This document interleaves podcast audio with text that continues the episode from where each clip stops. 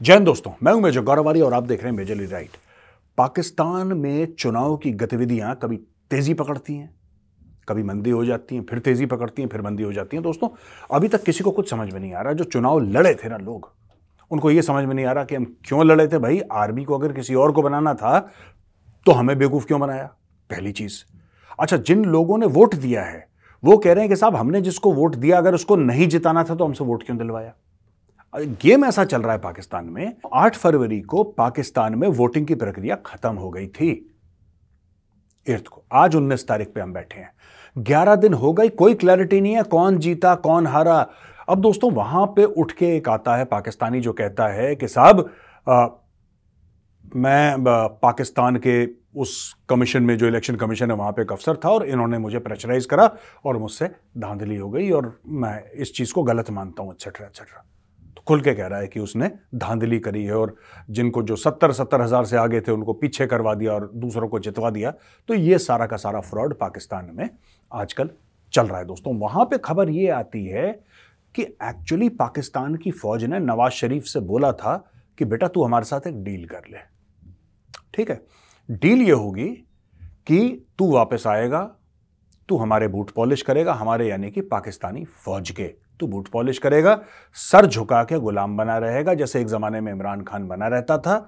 अब तुझे एक काम करना है कि तू प्रधानमंत्री बन जा पाकिस्तान का, तेरी बेटी को बना देंगे हम मुख्यमंत्री पंजाब का, पाकिस्तानी पंजाब का वज़ीर आला बना देंगे। फ़र्स्ट वज़ीर आला women of of Pakistani Punjab. तो ये डील काट के वो आया। पाकिस्तान वापस लंदन में रह रहा था इतने टाइम से। अब हुआ ये दोस्तों कि बीच में उसको लगा कि यार, ये तो हर जगह से जूते पड़ रहे हैं। हर जगह से मुझे मार पड़ रही है और मार मुझे पड़ती चली जा रही है। मेरी मार, वो कह रहा है कि नवाज़ शरीफ की मार रुकी नहीं रही। यानी कि लोग उसको गालियाँ दे रहे हैं, सोशल मीडिया पर उसको गालियाँ पड़ रही हैं। सब लोग कह रहे हैं, कोई कह रहा है कि चोर है, कोई कह रहा है डकैत है, कोई कह रहा है पटवारी। अब उसने ये बात बोली है कि यार देखो, बात ये इलेक्शन फिक्स है, ये सबको पता लग गया। जिन्होंने फिक्स करे, वो खुद आके कह रहे हैं, जी, हम ही ने फिक्स करे थे। अब इशू ये है कि इसके बाद जो प्रधानमंत्री बनेगा पाकिस्तान का, उसको जूते खाने हैं।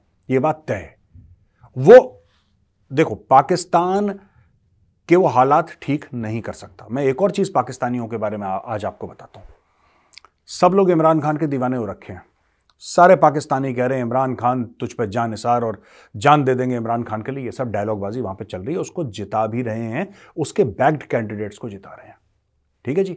लेकिन दोस्तों, आज मैं आपको एक बात वाज तौर पर बता दूँ क्लियर अगर इमरान खान को आप जेल से निकाल देते हैं और जेल से निकाल के उसको प्रधानमंत्री बना देते हैं, यही आवाम तीन महीने के बाद इमरान खान को गाली देगी। ये आवाम कभी खुश नहीं होती किसी के साथ। किसी के साथ खुश नहीं होती। राइट ये जो उस गद्दी पे बैठेगा, उसको गाली पड़ेगी। Pakistani people are not happy with themselves they are not happy with their country they are not happy with their politicians they are not happy with their army they are not happy with their economy they are not happy with their diplomacy they are not happy with the state of their sports they are not happy with law and order they are basically an unhappy lot ठीक है जी? उनको हर चीज़ से problem है। तो अगर इमरान खान भी आ जाए, उसको भी मार पड़नी पड़नी है तीन महीने के बाद। आज की तारीख में वो मसीहा बन रखा है। आज की तारीख में फरिश्ता बन रखा है। जिस दिन गद्दी पर बैठ जाएगा, यही पाकिस्तानी आवाम उसको जूते मारेगी। अब, एक तो ये पूरा माहौल हो गया वहाँ पर कि किसको सेट करना है, क्या सेट करना है। पाकिस्तानी आर्मी थोड़ा सा कंफ्यूजन में है और उसके कंफ्यूजन के दो बड़े वजह हैं। पहली वजह ये यार कि वो कह रहे थे कि ठीक है लड़ाई वड़ाई तो हम हार जाते थे। लड़ाई तो हम अक्सर हार ही जाते थे, लेकिन चुनाव आज तक पाकिस्तानी फौज नहीं हारी। यानी कि डायरेक्टली लड़ती नहीं थी, लेकिन फिक्स कर लेती थी दोस्तों चुनाव। ये पाकिस्तानी फौज का एक बहुत पुराना रिकॉर्ड रहा है। देव नेवर लॉस्ट मैंने बोला भी था ना, जंग कदी जीती नहीं, इलेक्शन कदे हारिया नहीं, ये पाकिस्तानी फौज का मूल मंत्र रहा है। They have always manage to fix इस वाले में गड़बड़ हो गई। जीत वो फिर जाएँगे। अपने मनपसंद का प्रधानमंत्री बना लेंगे। लेकिन जिस तरीके से फौज की छीछा लिदर हुई है सबके सामने, जो उनकी बेजती हुई है, जो फौज has been caught the Pakistani army has been caught with its hand in the cookie jar लोगों ने साफ़ पकड़ लिया यार, साफ़ पकड़ लिया, लोग सड़क पे आ रहे हैं, कह रहे हमारे सामने धांधली हुई है। हमारे सामने फ़ोन आ रहे हैं, कर्नल के जर्नल के, कैप्टन के, मेजर के, वहाँ पे कॉल आ रहे हैं, ये करो, वो करो, धांधली करो तो पाकिस्तानी फौजें करवा रही है। एक तो ये चीज़ हो गई, वहाँ पे शेर मोहम्मद अब्बास स्टैनिकजाई, कौन है शेर मोहम्मद अब्बास स्टैनिकजाई? ये डेप्यूटी मिनिस्टर है, फॉरेन मिनिस्टर अफगान तालिबान का। तो शेर मोहम्मद अब्बास टैनिकजाई ये एटीज़ में इन्होंने इंडिया में ट्रेनिंग करी थी। और इन्होंने ट्रेनिंग करी थी इंडियन मिलिट्री एकेडमी में। बाद में ये वापस अफगान आर्मी में गए एज एन ऑफिसर फिर इन्होंने अफगान आर्मी छोड़ दी और उन्होंने तालिबान को ज्वाइन कर लिया। ये जो शेर मोहम्मद अब्बास टैनिकजाई हैं he trained in India he trained by the Indian army IMA Dehradun में इनकी ट्रेनिंग हुई है। खैर, अब हुआ ये कि शेर मोहम्मद अब्बास टैनिकजाई ने एक स्पीच दी है। और मैं चाहता हूं कि वो आप स्पीच सुने स्पीच पश्तो में है कोई बात नहीं आप स्पीच सुनिए फिर मैं उसका ट्रांसलेशन आपको करूंगा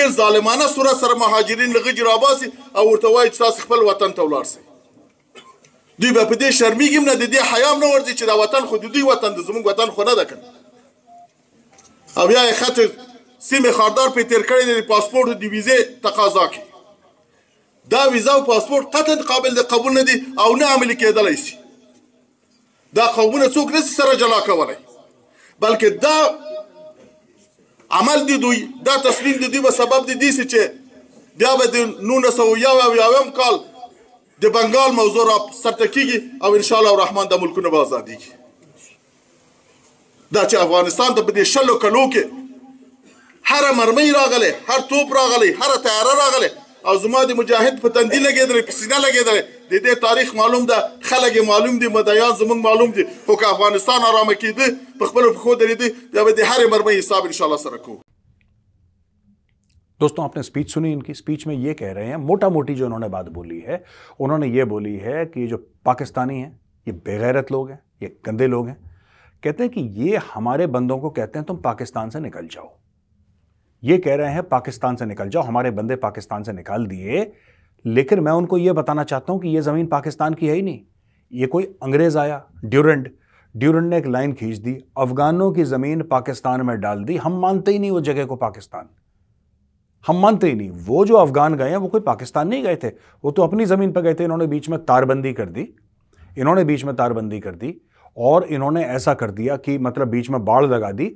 और हम कैसे एक कबीले एक कबीले के आधे लोग इधर रह रहे हैं, आधे उधर रह रहे हैं, लोग क्या अपने रिश्तेदारों के घर नहीं जाएँगे? क्या उनसे मिलेंगे नहीं? और फिर एंड में उन्होंने धमकी दे दी कि, बॉस 1971 वाला प्रोग्राम याद है ना तुम्हें? जो तुम्हारी बयानबे हज़ार पेंटें ढाका में छूटी थी, जब बड़ी बेगैरती के साथ तुमने इंडियन आर्मी के सामने सरेंडर करा था, और तुम्हारा जर्नैल, तुम्हारे ब्रिगेडियर, तुम्हारे कर्नल, तुम्हारे कैप्टन, तुम्हारे मेजर, तुम्हारे सिपाही, तुम्हारे जेसीओ वहाँ पर जलील हुए थे। राइट बेजत हुए थे। You know largest surrender after second world war माना जाता है इसको largest surrender between two armies largest ये करा है पाकिस्तानी आर्मी ने। तो स्टैनएक्साई साहब ये बोल रहे हैं कि वो तुम्हें याद है ना, हम वो रिपीट करवा देंगे।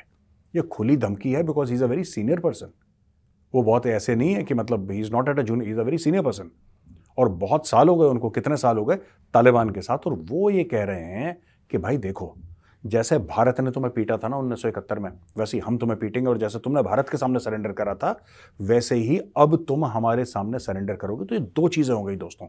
एक तो राजनीतिक उथल फुथल पाकिस्तान में। ग्यारह दिन हो गए पूरे। आठ फरवरी की वोटिंग हो गई। अभी तक नहीं पता लग रहा। भारत में तो जब वोटिंग खत्म हो जाती है फेजेस में हमारी वोटिंग होती है, बड़ा मुल्क है। पाकिस्तान तो बिलांदवर सा है।